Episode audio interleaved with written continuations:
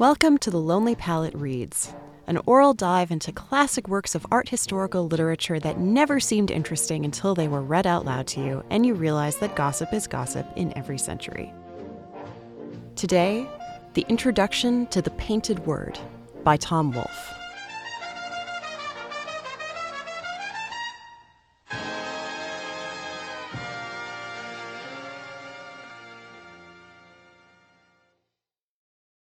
People don't read the morning newspaper, Marshall McLuhan once said. They slip into it like a warm bath. Too true, Marshall.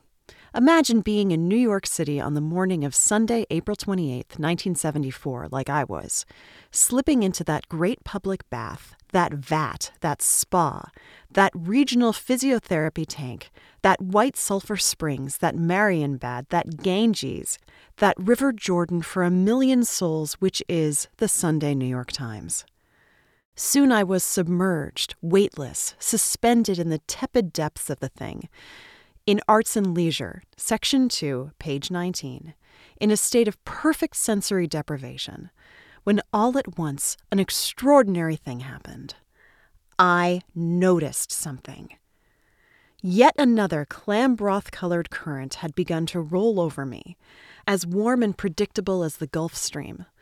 A review, it was, by the Times Dean of the Arts, Hilton Kramer, of an exhibition at Yale University of seven realists seven realistic painters when I was jerked alert by the following Quote, Realism does not lack its partisans, but it does rather conspicuously lack a pervasive theory. And given the nature of our intellectual commerce with the work of art, to lack a pervasive theory is to lack something crucial the means by which our experience of individual works is joined to our understanding of the values they signify. Now you may say, My God, man, you woke up over that? You forsook your blissful coma over a mere swell in a sea of words? But I knew what I was looking at. I realized that without making the slightest effort, I had come upon one of those utterances in search of which psychoanalysts and State Department monitors of the Moscow or Belgrade press are willing to endure a lifetime of tedium. Namely, the seemingly innocuous obiter dicta, the words in passing, that give the game away.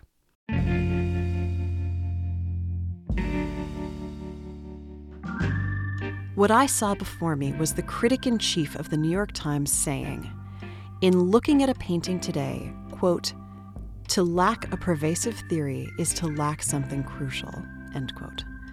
I read it again. It didn't say something helpful or enriching or even extremely valuable.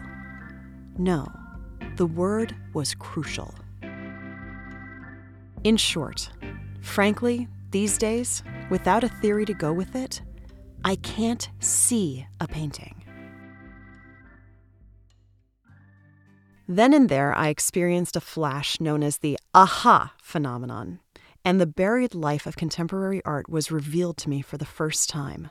The fogs lifted, the clouds passed, the motes, scales, conjunctival bloodshots, and murine agonies fell away.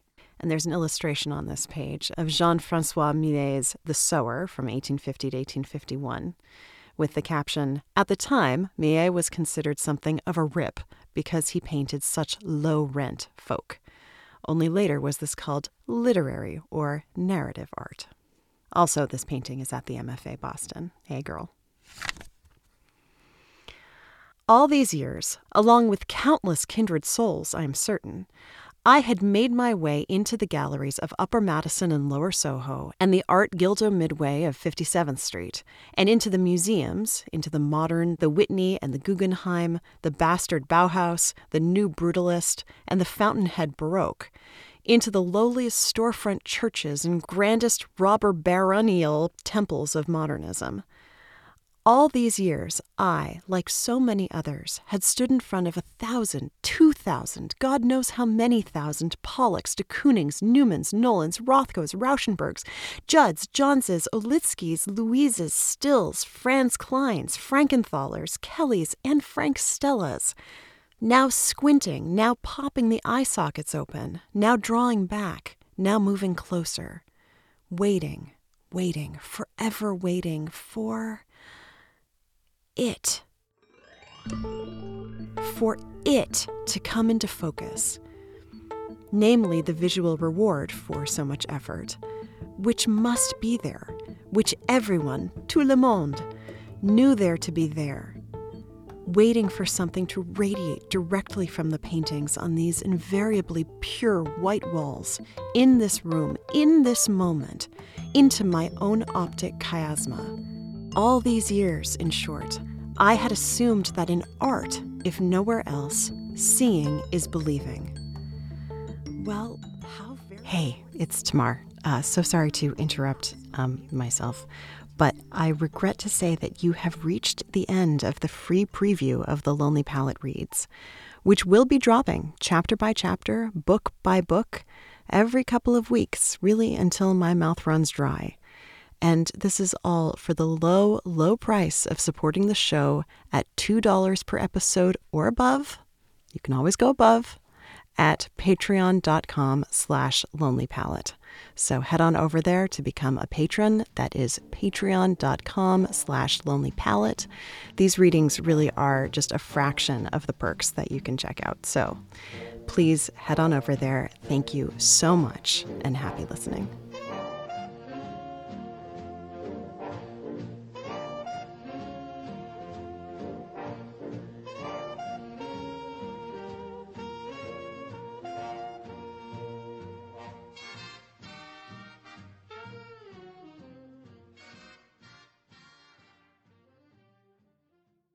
Like most revolutions,